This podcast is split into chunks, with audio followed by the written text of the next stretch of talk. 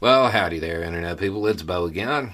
So, today we're going to be talking about infrastructure and Flint 2.0, Benton Harbor, Michigan.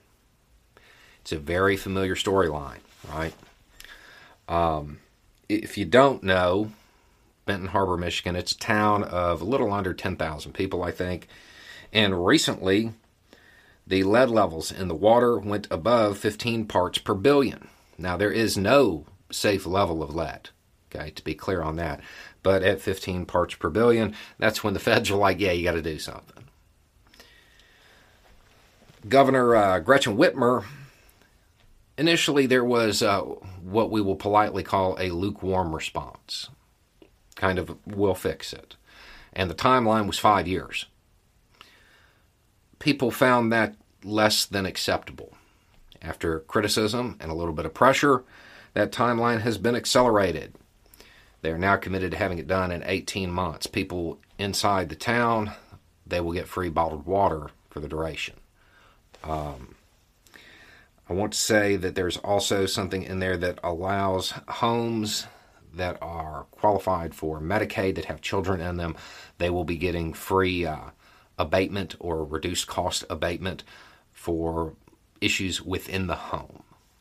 Um, so, th- this is yet another reminder that the United States' infrastructure is crumbling, it is decaying, it is old, it needs to be fixed, it needs to be repaired.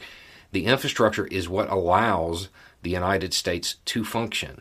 Without it, it will cease. It will not run. It will continue to degrade. Um, now, with the speed at which there was a response and then a change under Whitmer, it's unlikely that we're going to see similar charges like are facing former governor uh, Rick Snyder. But this isn't over yet. This is one of those things we have to watch.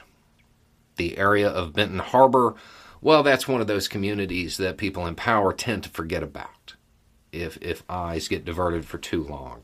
So this is something that we need to continue to check in on every once in a while and make sure that uh, well things are moving along the timeline that they should as quickly as possible.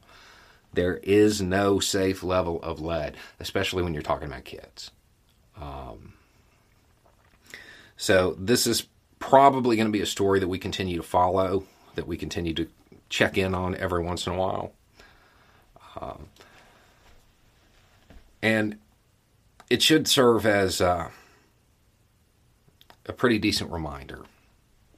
You know, as, as we talk about the infrastructure bill in D.C., and people talk about the debt ceiling and stuff like that, we're kind of at a, a point here with this we don't really have a choice. This isn't something that can be ignored. It's not something that can be put off. You know, this isn't a this isn't an elective. This is something that has to be done. We have to repair the infrastructure in this country.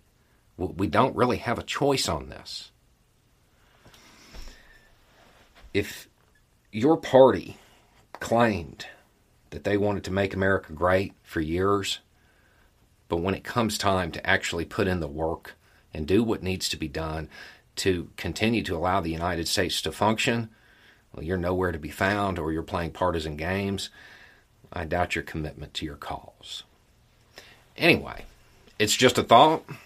Y'all have a good day.